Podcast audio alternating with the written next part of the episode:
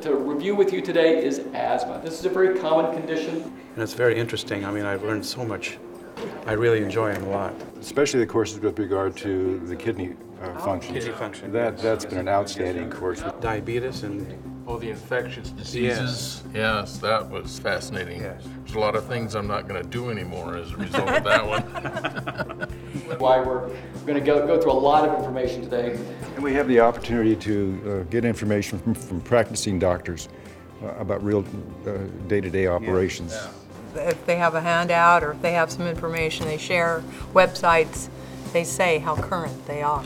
It felt like you're really going to a class where people really care about the content and pay close attention and uh, get a lot out of it. I think everybody does. you're constantly meeting new people.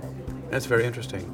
People you haven't met before and people that you have met before that eh, they're all going, oh, we're going to seeing you again. It was very nice. We have a lot of friends that, that uh, come to these classes, and, and uh, we enjoy meeting them again.